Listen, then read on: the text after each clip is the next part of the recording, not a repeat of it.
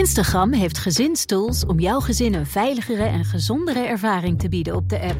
Wanneer tieners hun Instagram-profiel instellen, zorgt standaard privé-accounts ervoor dat wat ze posten privé blijft voor hen en hun volgers.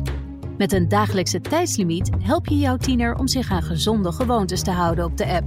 En door toezicht samen in te stellen, krijg je meer inzicht in wie ze volgen. Ontdek meer over deze en andere gezinstools op instagram.com/slash gezinstools. De Perestrooikast. Een blik op Oost-Europa.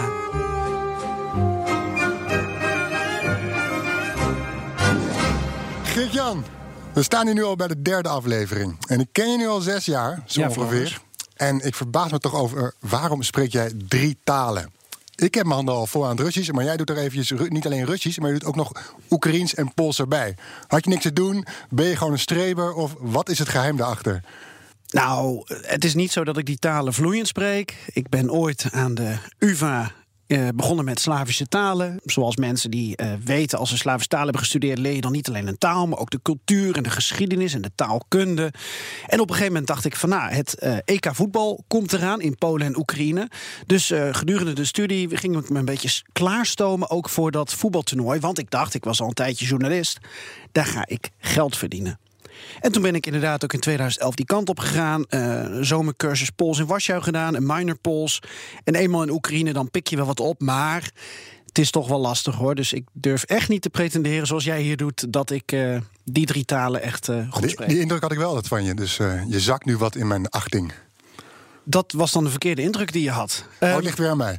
Ik denk het wel. Ik, ik heb, trouwens, ik moet je complimenteren, Floris. Want ik heb hier een boek liggen. En dat ben ik eindelijk aan het lezen. Het achtste leven van Nino Haratishvili. En dat heb ik van jou bijna twee jaar geleden gehad. En het is fantastisch. Ik weet het. Ik heb hem afgelopen maandag voor mijn verjaardag gekregen. Dus je hebt hem eerder aan mij gegeven dan je hem zelf had. Zo ben ik. Wauw. En het is dus van eh, een Georgische schrijfster die uiteindelijk naar Duitsland is gegaan. En eh, in beide talen overigens nu schrijft. En dit was echt een bestseller. En het wordt een soort Tolstojaans epos genoemd. Nou, ik ben op pagina 195. Als ik hem uit heb, zal ik een korte recensie geven. Mag ik dan eh, nog jou een vraag stellen? Ehm, Kom maar op. Namelijk een, een vraag van de luisteraar eh Maureen. En een vraag die gaat, en dan gaan we gelijk lekker beginnen over het volgende land.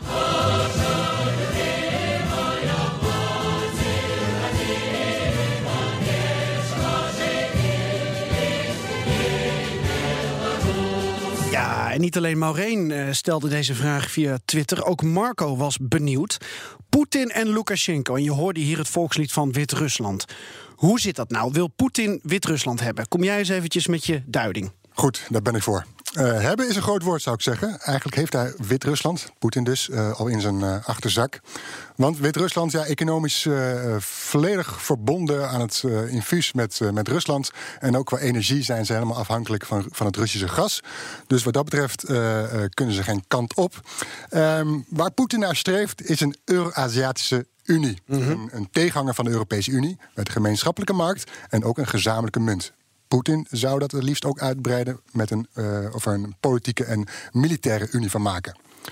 Sommigen zeggen dit is een Sovjet-Unie light. Hm. Is dat echt waar we het over hebben?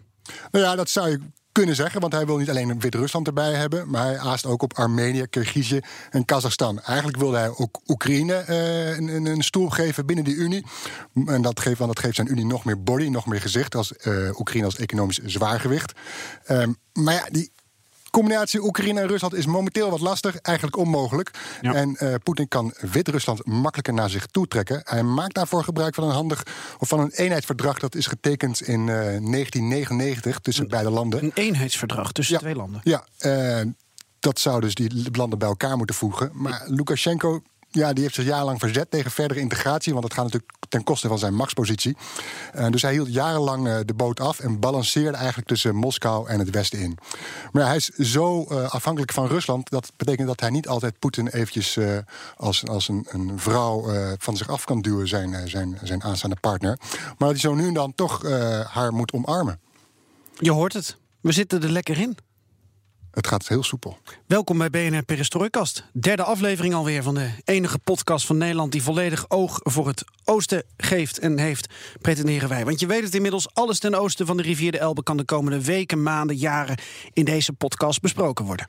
En je weet het inmiddels ook, wij zijn heel sociaal en democratisch. Je kan je ideeën inbrengen via Twitter, het Perestrooikast... of gewoon mailen perestrooikast.bnr.nl. En uh, zoals je net al hoorde, we doen echt wat met jullie ideeën. Mijn naam is Geert-Jan Haan. En ik ben Floris Akkerman. En dit is BNR Perestrooikast.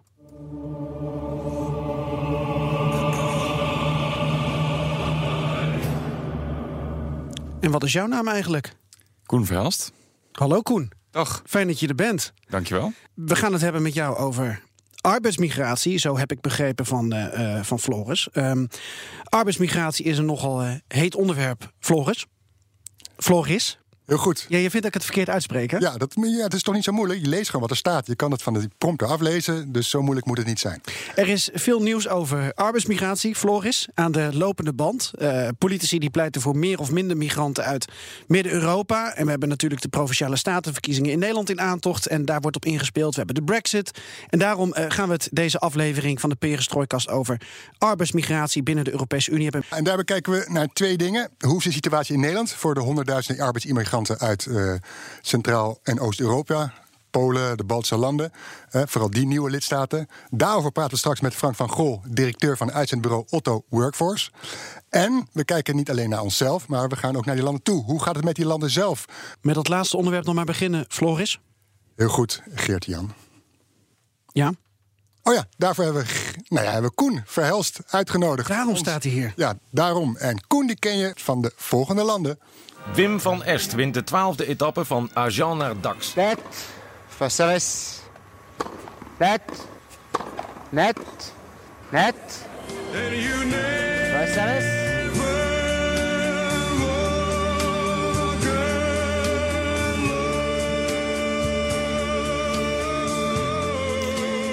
Ja, Koen.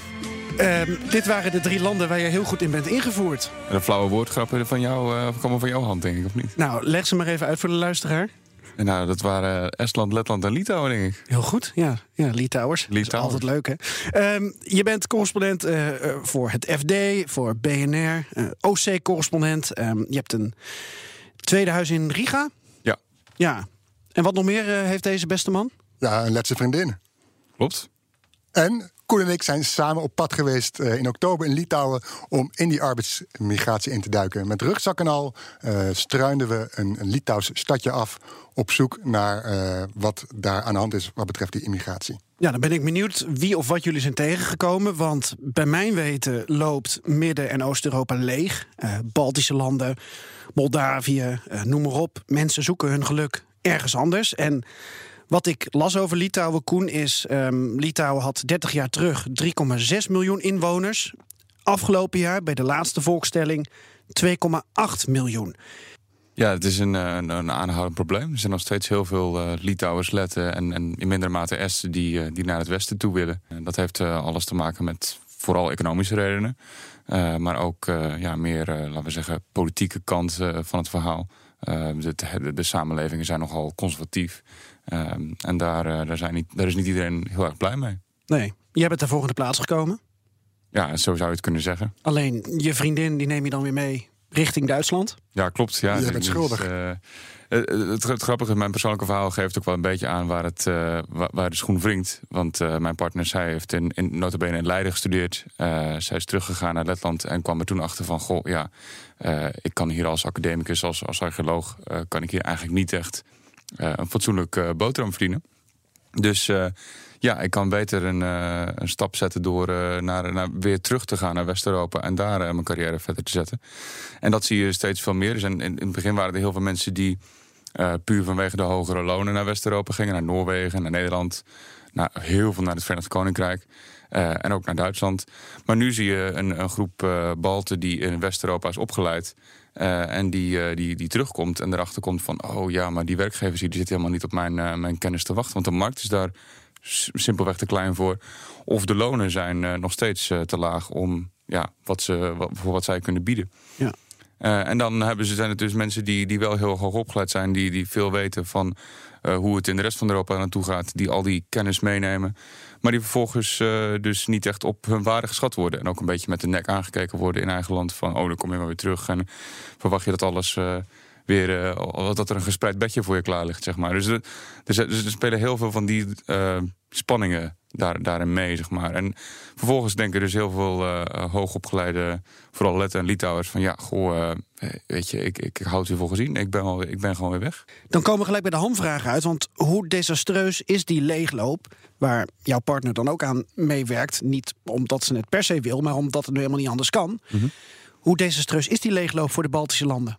Ja, die is vrij ingrijpend. Als je, als je de, de, grotere, de grotere steden, de drie grote hoofdsteden, die, zijn, die, die komen er wel bovenop. Maar eh, als je naar kleinere dorpen gaat, zelfs steden die in, letse omvang zeg, vrij groot zijn, 20.000 mensen, die zijn gewoon doods s'avonds als je daar op straat loopt. En dat heb ik, heb ik met Floris ook gedaan in, uh, in Litouwen. Dat zijn stadjes waar, waar niks meer eh, te halen valt. Dat zijn alleen nog maar, daar wonen bijna alleen nog maar gepensioneerden. Uh, en zo uh, loopt het hele platteland dus leeg. En een paar mensen blijven hangen in de hoofdstad. En verder zijn het vooral ja, dus de, de mensen die naar, uh, nog steeds naar West-Europa blijven trekken. Ja. ja wij waren vorig jaar samen in, in Cholet, dat is de vierde grote stad van, uh, van Litouwen. Daar hebben we een dag rondgestruid. Hoeveel inwoners? 70.000 denk ik. Zoiets, ja. Maar dat neemt ook af. En dan wel de vierde grote stad? Ja, ja. wel de vierde grote stad. Maar als je, ik sprak er met een expert die zei... in 2003 waren er 45 scholen en uh, vorig jaar waren dat er uh, eh, 36. En als je kijkt, zo'n leegloop, dat drukt enorm ook, ook op, op, het land zelf. Want wie gaat de pensioenen betalen? Wie gaat zorgen voor de gezondheidszorg? Uh, wie gaat de leraar worden? Dus het, het, piept en kraakt aan alle kanten als al die talentvolle, hoogopgeleide mensen vertrekken. Nou, we kennen ook het verhaal van arbeidsmigranten. die bijvoorbeeld vanuit Polen dan voor bepaalde seizoenen naar Nederland komen. en dan wel weer teruggaan of het geld terugsturen. Is dat nu dan niet aan de gang in. Uh, is dat dan niet aan de hand in de Baltische landen? Ja, ook wel. Uh, zeker, in de, zeker in Estland. Veel, veel Esten die, uh, die vertrekken naar Finland om daar in de bouw te werken. Er zijn ook zat letter Litouwers die naar, naar West-Europa gaan. Zeker in Noorwegen en in Nederland die in de tuinbouw komen of, in de, of ook in de bouw. er zijn eigenlijk twee groepen. Het is die, die eerste groep die, die vertrok toen, toen de, de landen 15 jaar geleden lid werden van de EU. Dat was een, een, een hele grote groep die meteen ging. Omdat ze toen ineens, omdat het veel goedkoper was om te Open grenzen? Ja, precies. De open grenzen maakte dat mogelijk. Um, en vervolgens kwam er nog een tweede golf, uh, of, of, het was eigenlijk al een derde golf, uh, na, de, de, na de enorme kredietcrisis die in de, vooral in Letland en Litouwen enorm erin gehakt heeft. Dus bijna 20% van recessie in twee jaar tijd. Dus voor heel veel uh, van hen uh, was het uh, niet eens een, een, kwestie van willen. Het was gewoon een kwestie van moeten. Ja. Er, was geen, en er is ook niet echt een welvaartsstaat. Die is niet, niet, of een verzorgingsstaat beter gezegd. Die is niet echt opgebouwd in de, in de laatste 30 jaar.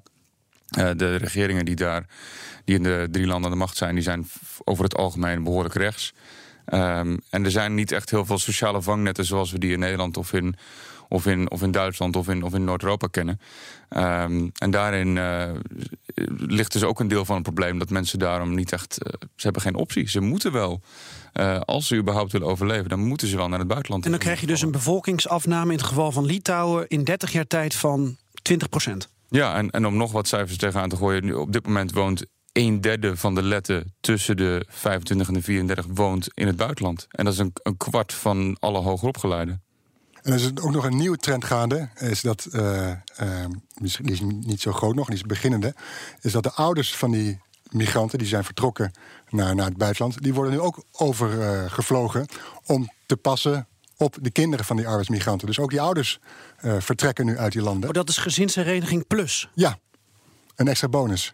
Nou ja, ik kunnen die, begrijp het wel. Ja, het is heel logisch, maar dat zorgt nog voor een extra uh, uh, leegloop. Koen, je schetste net al een beetje het beeld als je op straat loopt in ja, voor, voor Letland, Litouwen, grotere steden, dan mm is het daar s'avonds ook al saai. Ja, klopt. Ja, het is vrij stil in heel veel kleinere stadjes. En uh, ze, ze, zien er allemaal prachtig uit en zijn vaak mooi opgeknapt en zo. Maar uh, ja, de, ja, de, de, lokale bevolking die, uh, die is ver te zoeken vaak. Ja. En nog, nog iets belangrijks wat er wel om, om, om aan te stippen... is dat het niet alleen maar een economisch verhaal is. Want de, de, de geboortecijfers zijn ook veel te laag in deze drie landen. En dat is een van de uh, grootste problemen die daar, daaronder ligt.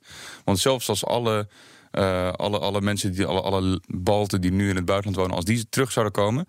dan zou het nog zelfs best een probleem zijn om die, die hele verzorgingsstaat op te krikken... en om inderdaad te zorgen dat ze dat je kan betalen voor alle, alle zieke mensen en alle, alle pen- gepensioneerden. Ja. Nou horen we van andere landen, eh, de Visegrad-landen, eh, landen op de Balkan, dat er plannen zijn voor geboorte-expansie. Dat er bonussen in het verschiet liggen als je eh, vier of meer kinderen krijgt. Eh, heb je het idee dat de regeringen in de Baltische Staten daarmee bezig zijn met dat soort ideeën?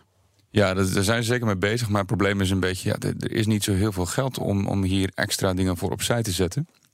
Eh, en tegelijkertijd zijn ze natuurlijk ook, ja, ze hebben die, eh, die 50 jaar eh, Sovjetbezetting achter de rug, waardoor ze een, behoorlijke achterstand hebben met, met, met de opbouw daarvan. Ehm, en, en dan zijn er dus nu wel projecten om, om bijvoorbeeld mensen een beetje weg te wijzen of zo. Of inderdaad in Estland, in het geval van Estland, zijn er een, is er inderdaad ook zo'n premie van, ik geloof, 2000 euro. Als je, als je terugkomt nadat je meer dan tien jaar eh, naar het buitenland bent geweest. Maar dat past niet echt bij de, bij de mensen om wie het gaat. Hmm. Want de mensen die al tien jaar in het buitenland zijn, die hebben helemaal geen trek meer om nog terug te komen. Ehm, en ja, het, het, het, het probleem is ook een beetje dat de regeringen die kunnen eh, zich vooral bezighouden met economische aangelegenheden. Eh, en dan vergeten ze voor een heel belangrijk aspect, vergeten ze zeg maar de, de meer sociale kant. Ik sprak eh, voor een interview vorig jaar in, in, in Vilnius in Litouwen een, ehm, een Litouws-Colombiaanse zanger. Eh, Interessante combi. ja, interessante combi. Ehm, op zich niet eh, op, opvallend veel voorkomend. Want er zijn heel veel Joden geëmigreerd vanuit Litouwen naar Colombia. Zelfs de voormalige burgemeester van Bogota was ooit een, eh, een, een, een oud Litouwer, zullen we maar zeggen. Nou, neem ik even mee voor de pubquiz volgende week. Ja. Dus, eh, maar, maar die zanger die zei dus van ja, het, het probleem is niet, niet- lang niet alleen maar economisch. Want als, als, als dat het zou zijn, dan zou iedereen al lang teruggekomen zijn. Het gaat ook vooral om. Eh, maken we ook, eh, ons vooral nog druk over nationalistische kwesties? Maken we ons druk over met wie iemand kan trouwen en zo? Want je, je kunt bijvoorbeeld jezelf niet registreren als je, als je, als je een homokoppel bent. Kun je in geen van de Baltische kun je jezelf registreren als, als, als partners. Ja. En dat is, een, dat is een probleem. En er zijn heel veel mensen die, die niet per se eh, eh, homo zijn, die daar wel ook voorstander van zijn. Maar er zijn conservatieve stromingen in de samenleving dat tegen, die dat tegenhouden. En waardoor de, uiteindelijk toch de, ja, hoe moet ik het zeggen, de sfeer in de samenleving niet altijd even ehm, eh, gezellig is, zullen we maar Nee, zeggen. nee. En die leegloop die hebben we dus nu wel geconstateerd. Ehm, wie komen er volgende plaats? Ehm, nou, er zijn eh, We vooral hebben met eh, eigen, ogen meegemaakt. Ja, zeker weten. We, gingen, eh, nou ja, we hadden eh, gehoord dat in dat Cholet, dat Litouwse stadje, dat daar eh, eh, de, de, de, de, de gaten werden opgevuld, de vacatures door Oekraïners. Dus we zijn toen naar het stadje gegaan en we hadden begrepen van een paar hotels, daar zouden ze overblijven, want daar zouden ze verblijven. Want ze schijnen dan van Kiev met de trein of met de auto of vanuit ergens anders, Oekraïne, schijnen ze dan naar eh, Litouwen af te reizen. Dus wij met z'n tweeën op zoek naar de Oekraïne in Cholet. Nou, de eerste hotels eh, vingen we bot. Of ze waren er niet, of ze wilden niet met ons spreken. Maar we zagen dus wel, ze waren dus wel. En we zagen dus ook eh, een, een, een auto staan met Oekraïns nummerbord. Dus we waren op het goede spoor. En uiteindelijk vroegen we toch via via waar werken jullie? Of uh, we kwamen daarachter. En toen bleek dat ze werken bij een groot transportbedrijf aan de rand van het stadje. En daar op de parkeerplaats, nou je zag geen Litouwse uh, auto's met uh, Litouwse nummerplaten, maar eigenlijk alleen maar Oekraïens. En enkele Wit-Russische busjes nog erbij, maar ergens in, in de berm, uh, ergens dubbel geparkeerd. Overal stonden Oekraïense ja. auto's. En ja, toen gingen we bij de poort vragen en de ene naar de andere vrachtwagenchauffeur. Uh, wat is Oekraïens. En die redden dus uh, uh, vanuit Cholet, vanuit Litouwen, Europa in met ijskasten, met ja. noem het allemaal maar op. Ja, want voor de Oekraïners geldt de regeling waarschijnlijk net als in Nederland, omdat het om EU-lidstaten gaat, dat ze in een periode van zes maanden, drie maanden in de EU mogen verblijven en dan weer terug moeten en dan weer mogen komen. En dat wisselen ze dan af met familieleden en dan heb je een aardige business waarschijnlijk. Ja, ze reizen op en af. Er is een rechtstreekse trein van, uh, van Kiev naar het uh, uh, Cholet, dus dat is ideaal. En dan gaan ze na, na een x aantal maanden gaan ze weer terug naar Oekraïne en blijven ze daar twee weken. En dan komen ze weer, gaan ze weer richting de Baltische landen. Ja. Dus zo wordt het opgevangen. Dat zie je ook in Polen. Zie je ook meer Oekraïners ja. daar de plekken opvullen. Ja, vindt de overheid dat prima? Koen, laat hij het op zijn beloop? Nou, die, die doen daar zelfs aan mee. En in zekere zin zou je het een beetje kunnen vergelijken met wat uh, waar Jette tot uh, oproep hier in Nederland. Uh, ik las van de week dat de Letse overheid voor, voor de zorg verplegers wil, verpleegkundigen wil in, inhuren vanuit Oekraïne. En alle, alle maaltijdbezorgers in, in Letland, Litouwen, dat, dat zijn, of niet allemaal, maar, maar een heel groot deel zijn Indiërs en, en andere mensen uit Zuid-Azië. Ja, er zijn geen remigranten? Die zijn er zeker. Uh, dat, dat begint nu eindelijk een beetje uh, serieuze vormen aan te nemen. Dat ze het land toch willen helpen, Ja. opbouwen.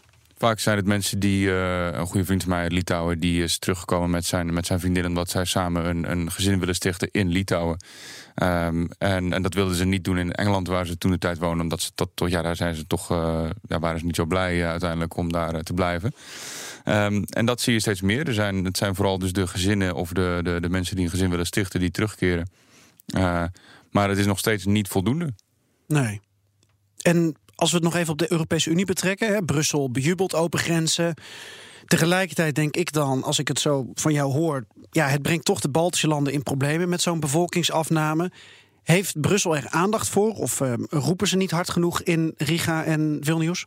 Nou, ik denk dat het inderdaad. eh, Brussel weet er natuurlijk wel van dat het aan de gang is. Ehm, maar wat de Europese Commissie concreet doet om, dit, eh, om, om de Balten erbij te helpen, dat, eh, dat, dat, dat vind ik moeilijk te zeggen.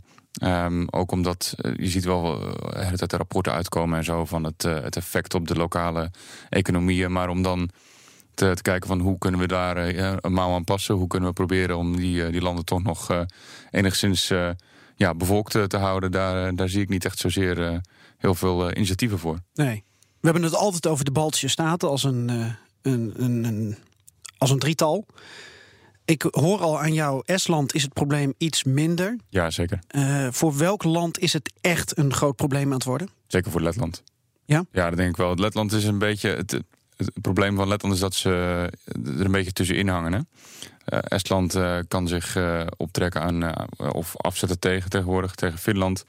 Eh, de Litouwers zitten een stuk dichter bij Duitsland. Een uur of vier eh, rijden met de auto.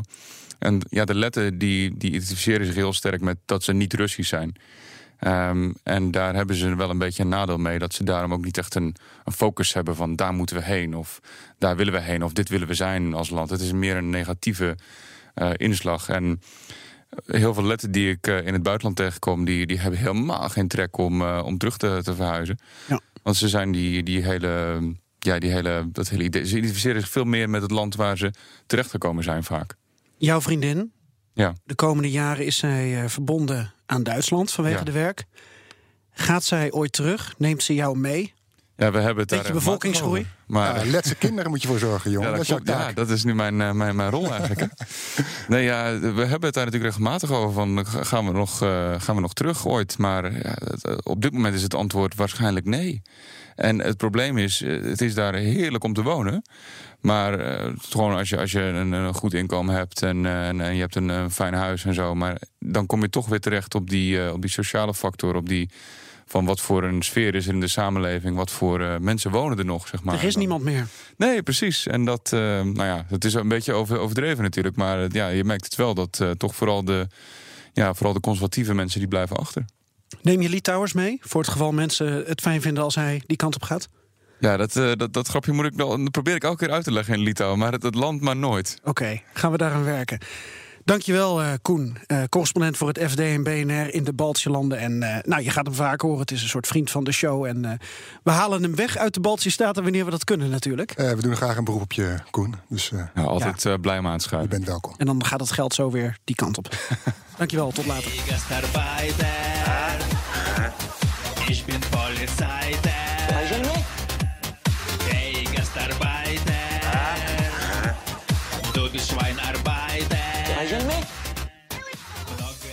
We hebben met onze correspondent Koen Verhelst gesproken over de huidige migratiestroom binnen de Europese Unie. Wat het betekent voor een leeglopend land als Letland. De redenen dat mensen hun land verlaten. Maar arbeidsmigratie, dat is gewoon een feit. En eh, daarom hebben we nu contact met eh, Frank van Gol, eh, oprichter van uitzendbureau Otto Workforce. Frank, we willen het met jou graag hebben over het vervolg van die reis. Wat wij ten eerste meekrijgen is dat er naar schatting ruim 400.000 Europeanen voor Nederlandse bedrijven werken. Vooral afkomstig uit Centraal- en Oost-Europa. Klopt dat ongeveer nog, dat getal? Ja, dat zijn getallen van 2016. Ik, ik denk dat we zeker nu al boven de 500.000 zitten. Het is in 2018, eh, ook met de economische groei, is het enorm hard gegaan. Dus ik denk dat we echt wel op een niveau van 500.000 arbeidsmigranten zitten. En hoe afhankelijk is dat ook van het seizoen? Eh, natuurlijk in het zomerseizoen, het, eh, de land- en tuinbouw heeft daar zeker wel invloed op. Maar aan de andere kant eh, heb je ook weer aan het einde van het jaar bijvoorbeeld de, de, de e-commerce. Denk aan de bol.com, die duizenden mensen nodig hebben. Dus dit man, januari, februari zijn meestal wel de rustige maanden. Maar in, in, in maart, april, mei gaat het weer heel snel toenemen tot richting einde jaar. Oké. Hoe lang heb je al je uitzendbureau? Wij zijn in 2000 eh, zijn we gestart. Ja. Er was nog een moment dat eh, we spraken over de illegale Poolse aspergesteker en de illegale eh bollenpellers. En toen haalden wij de eerste mensen, met name uit het gebied Silesië, op Polen, waar mensen, veel mensen waren met een Duits paspoort. En met een Duits paspoort mochten ze gewoon in Nederland werken. En hoe komen mensen nu, anno 2019, bij jouw uitzendbureau uit? Is dat nog steeds mond-op-mond reclame ook? Ja, nou e- eerst kijken wij natuurlijk altijd wat is in Nederland nog te, eh, te verkrijgen. Want je moet niet ver weg gaan halen wat in Nederland beschikbaar is. Dus 40% werven lokaal en 60% internationaal. En dan zie je wel, als, als je een goede naam hebt, dan hoef je niet zoveel activiteiten te plegen. 80% bij ons is wel mond-op-mond reclame. Ik ben zelf een paar jaar terug in Opolen geweest, waar je het net over had. Een stad van zo'n, ik denk 120.000 inwoners in Polen. Niet gigantisch groot, maar wel gigantisch veel uitzendbureaus. En toen ik daar vijf jaar terug stond, toen zag ik alleen al 60, 70 uitzendbureaus voor de Nederlandse markt, groot en klein. Ik zag bussen vanaf het stationsplein vertrekken naar Duitsland, naar Nederland. Hoe helpen jullie ehm, de arbeidsmigrant bijvoorbeeld vanuit Polen in dat proces? Mensen stappen in die bus, komen aan in Nederland en dan? Wat gebeurt er dan? Nou, je hebt natuurlijk een proces van tevoren. Je wilt natuurlijk wel de juiste match maken. Dus is niet zomaar van, nou ja, kom maar naar Nederland toe en dan kijken we wel of dat je werk hebt. Nee, als mensen bij ons op de kantoren komen, dan, dan gaan we echt goed met, eh, met ze in gesprek. Want het is toch wel een stap. Hè. Het is niet alleen eventjes ander werk, maar je, je verlaat natuurlijk ook huis en haard om, om van tijd naar het buitenland toe te gaan. En dan ga je naar de volgende eh, stap toe. Hè. Sowieso is bij ons een eh, verklaring omtrent gedrag noodzakelijk, een VOG. Ze krijgen informatie over het bedrijf waar ze gaan werken en eventueel de locatie eh, waar ze gaan wonen als ze dat willen. Het eh, contract moet natuurlijk ondertekend worden in het, eh, in het thuisland, in hun eigen taal. En dan regelt men het vervoer. Nou, wij kunnen dat een stukje faciliteren. Maar ook wij werven bijvoorbeeld ook in Bulgarije. Ja, en die komen natuurlijk allemaal met vliegtuig. Maar dit, dit is allemaal zeg maar de keurige weg, neem ik aan. Er zijn toch ook gewoon Polen, Hong- Hongaren die de auto instappen en deze kant oprijden? Zonder Ja, dat kan. enige Dat, begeleiding. ja, die op de enige- Bonnefoy komen. Precies, ja. Ik moet wel zeggen dat het veel minder is geworden, zeker naar Nederland toe. Want de, de, de, de weg naar Nederland is toch wel gauw 1500 kilometer. En dan stoppen ze denk ik eerder in Duitsland, omdat daar natuurlijk ook een grote behoefte is aan, eh, aan mensen die eh, eh, in ieder geval willen werken. En dan komen ze in Nederland. Hoe worden ze dan verder begeleid? Heb je een huis voor ze? Eh, hoe regelt een Let of een Roemeen die de Nederlandse taal niet machtig is... een energiecontract bijvoorbeeld? Hoe weten ze hoe ze naar hun werk moeten? Ja, je ziet de mensen die met name de eerste keer komen, of de seizoenswerkers, die laten zich meestal faciliteren. En eh, nou, wij doen dat ook. Hè. Het is geen verplichte winkelnering, men kan daarvoor kiezen. En het is niet zomaar dat je in Nederland een huisje kunt gaan huren als een Let of een Slovaak of wat dan ook. Want we hebben gewoon een, groot tekort aan, eh, aan huisvesting in Nederland. Al van onze eigen lokale mensen. Ehm, dus wat, wat je ziet gebeuren, men kiest eerst van een tijdje hè, gefaciliteerd door het bedrijf waarvoor men werkt eh, eh, te gaan wonen. En als men een jaar hier is en men wil hier eh, definitief blijven, dan gaat men zelf op zoek naar een huurhuis of naar een koophuis. En dat zie je bij de meesten? Dat zien we bij de meesten zien we dat gebeuren. Ja, ja. En, en wat wij zien van de mensen die bij ons werken, is eh, faciliteren wij ongeveer de helft. Dus de andere helft heeft al zelf uiteindelijk iets gevonden. Maar het is natuurlijk, een groot gedeelte is nu natuurlijk tijdelijk. En dat is die short stay, zoals we het noemen. Ja, en dan zie je werkgevers die niet precies weten wat ze er allemaal mee moeten doen, ook uitzendbureaus. En eh, dan, dan krijg je die, die woonhuizen die in de woonwijken gebruikt worden. Meestal eh, verpauperen die. Er zitten eh, te veel mensen in een woonhuis. Eh, je hebt eh, al als buren heb je elke eh, eh, drie weken andere mensen langs je zitten. Ja, dat is nu natuurlijk het onmenselijke. En waar wij als Otto op dit moment volop mee bezig zijn met gemeentes. Om te zorgen dat, dat er eh, locaties beschikbaar komen waar je short stay faciliteiten kunt bouwen. Frank, we, we hebben nu de reis ehm, een beetje besproken. Maar de vraag rijst ook: eh, komen ze nog wel naar Nederland? Is Nederland nog een favoriet? Nou ja, wij maken ons eigen daar ernstig zorgen over. Wij eh, Oh. eh, hebben dat al eerder geventileerd. eh, sowieso naar de overheid, als, als bijvoorbeeld ook gemeentes, ook werkgevers. Waarbij wij denken natuurlijk dat wij het meest favoriete werkland zijn voor de arbeidsmigrant. En dat men echt heel blij mag zijn dat men in Nederland mag komen werken. Ik denk de arbeidsmigranten heel anders over. Wij staan op de vierde plaats in, in, in een ranking. En maar één op de tien arbeidsmigrant die beschikbaar is, die wil naar Nederland komen.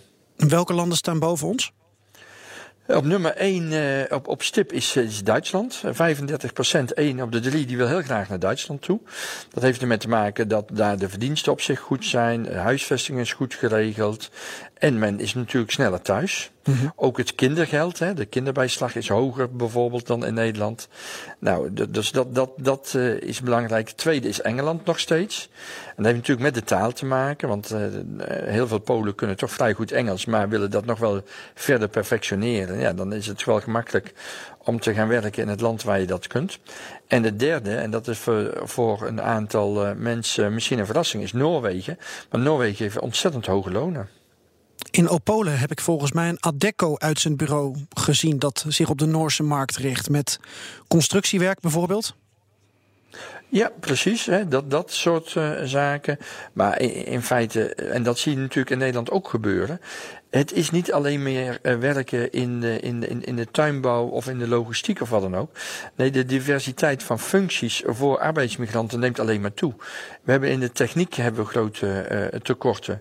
In de bouw, we moeten nog 1 miljoen huizen moeten we gaan bouwen tot en met 2040. Eh, denk eens aan de vergrijzing, de zorg. Eh, wij, wij zijn ervan overtuigd dat we eh, zelfs in, eh, in, in Europa dadelijk mensen tekort gaan komen. En dat we ze over tien jaar uit andere werelddelen moeten halen, bijvoorbeeld Azië. Begrijp ik je nou goed dat je zegt dat binnen tien jaar de Oost-Europese arbeidsmigrant eigenlijk niet meer voor onze markt voorradig is? Nou ja, we hebben het over vergrijzing in Nederland, in, in, in Duitsland, in, in- in Frankrijk, Italië, Spanje op dit moment. Maar we moeten eh, ook niet vergeten dat ook de vergrijzing uiteindelijk in Oost-Europa ook toeslaat. En dan zie je inderdaad landen als, als Letland, Bulgarije, maar ook Polen, dat die ook enorm vergrijzen. Dus dan zullen de mensen daar niet meer vandaan komen. En dat punt, ja, dat kantelpunt ligt ergens naar ons eh, idee, begint dat eh, over, over tien jaar heel erg voelbaar te worden. Maar nu, nu wordt dus gezegd, hè, we hebben nog vacatures voor 50.000 eh, migranten. Eh, uit Oost-Europa zou die bijvoorbeeld komen. Daar, daar pleit Rob Jetten voor van D66. Op basis van CBS-cijfers. Ja, precies. Ehm, hebben we inderdaad 50.000 Polen of Hongaren nodig? Of hebben we er meer nodig? Ja, die 50.000 is, is, is, is in mijn eh, optiek eh, veel te weinig. Wij verwachten toch snel het drie- of viervoudige wat wij de komende jaren nodig hebben. Als je nu gaat kijken, en dan kijk ik puur naar de beroepsbevolking, is eh 20% is 65 plus. Dat betekent dat we één 65 plussen hebben op vier werkenden. Gaan we naar de cijfers kijken in 2040, dan is dat 33% is 65 plus. Dat betekent dat we op elke 65-plusser nog maar twee werkenden hebben. Ja, iemand zal toch het werk moeten eh, komen doen. Plus we hebben voor de vergrijzing, mensen die ouder worden, in de zorg hebben we ook mensen nodig die hun eh, in ieder geval eh, komen helpen. Dus 200.000 migranten nog. Ja. Ja, wij, wij eh, gaan er echt vanuit dat we de komende jaren.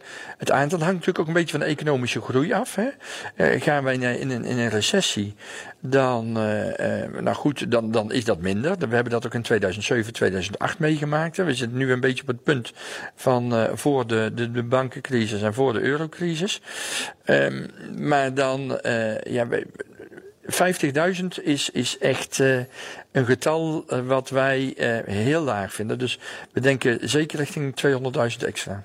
Kan je daar nog een, een jaartal op plakken dat we er rekening mee moeten houden? Ja, goed, dat, dat bepaalt natuurlijk de economie. Eh, we hebben natuurlijk, eh, afgelopen jaar is het heel hard gegroeid. Hè, bijna een groei van bijna 3%. We gaan nu terug naar 1,5%. Je ziet dat het iets rustiger wordt. Maar de vergrijzing van de andere kant die gaat wel door.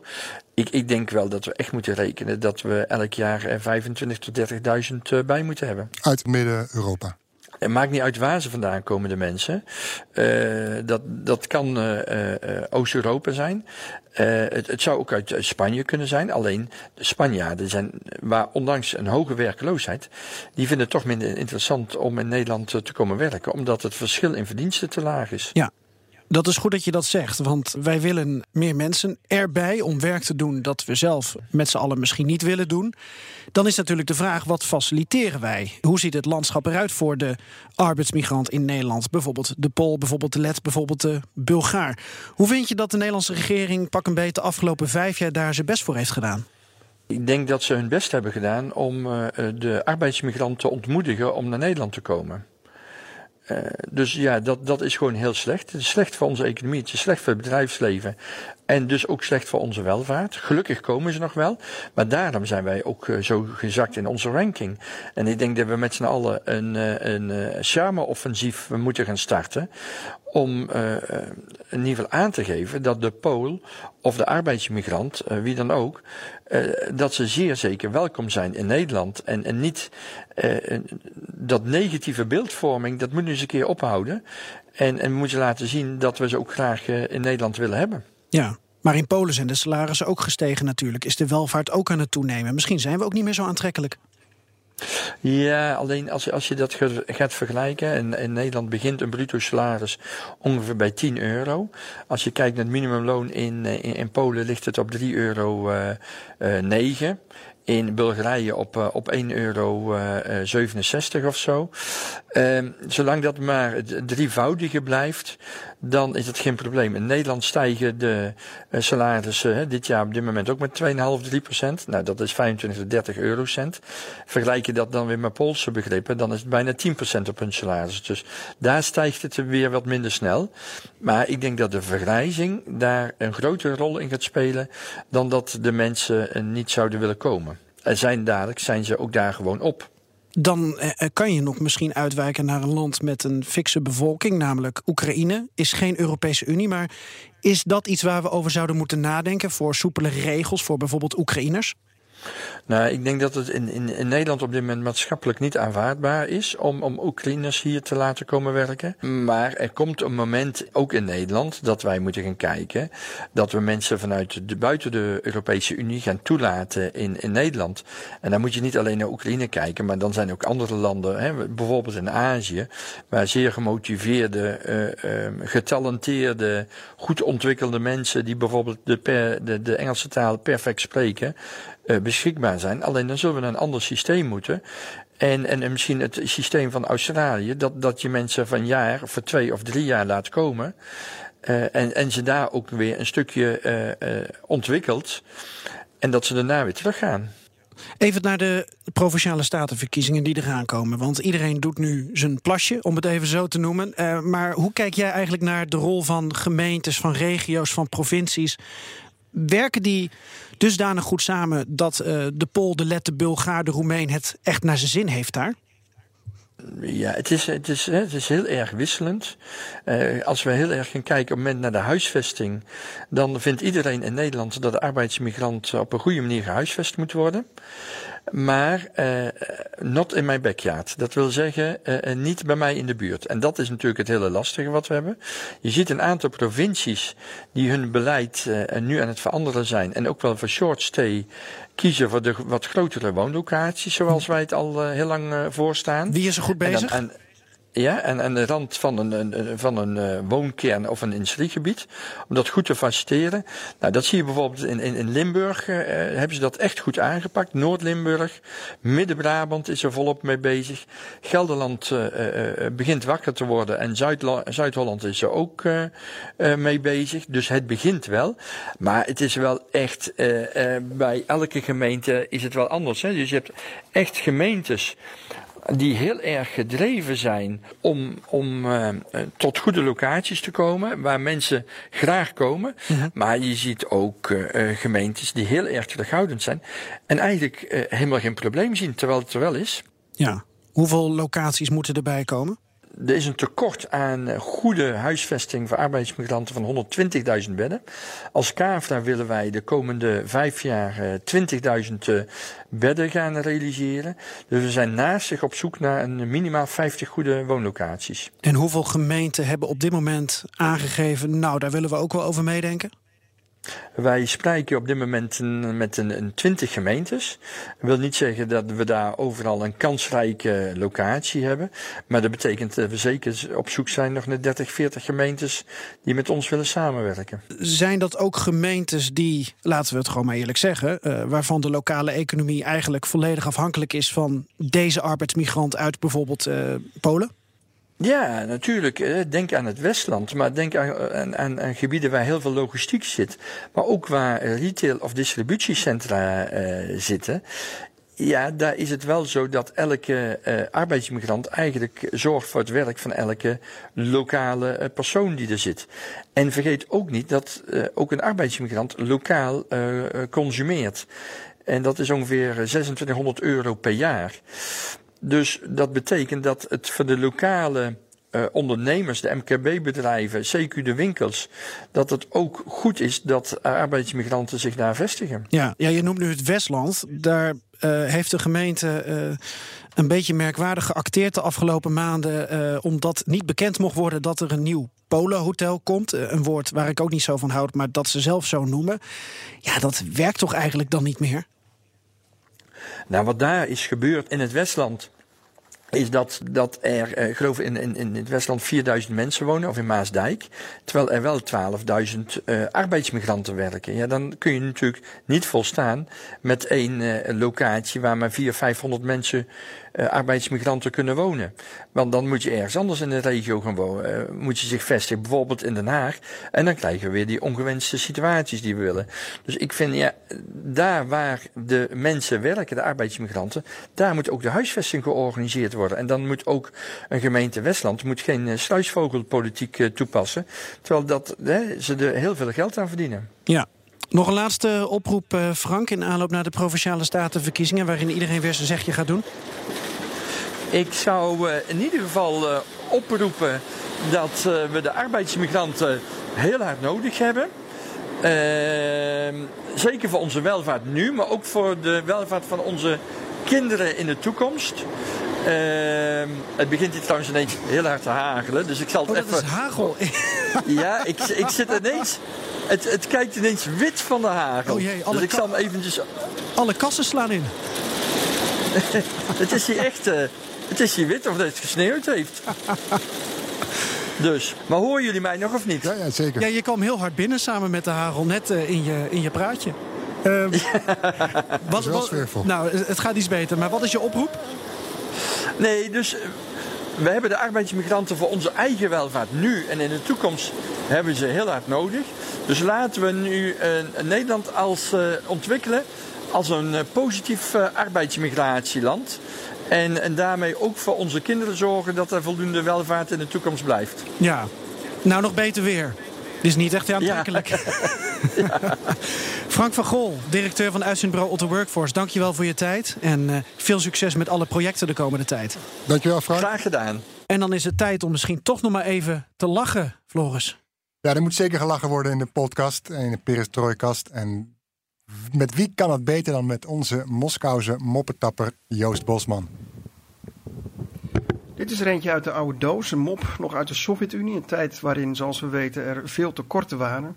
Er komt een Rus bij de Lada-dealer en zegt: Ik wil graag een nieuwe auto kopen. Waarop de verkoper zegt: Het is goed, meneer.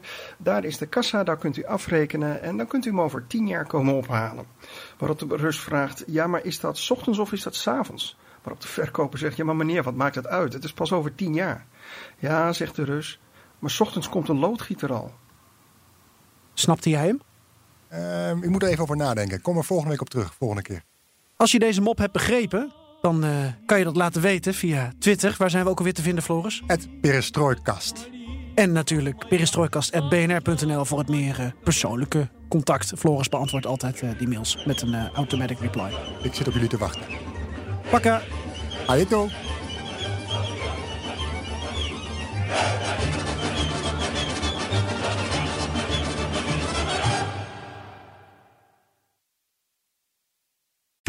Instagram heeft gezinstools om jouw gezin een veiligere en gezondere ervaring te bieden op de app.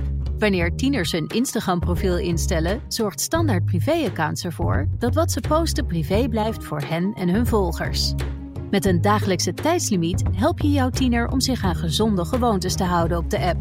En door toezicht samen in te stellen, krijg je meer inzicht in wie ze volgen.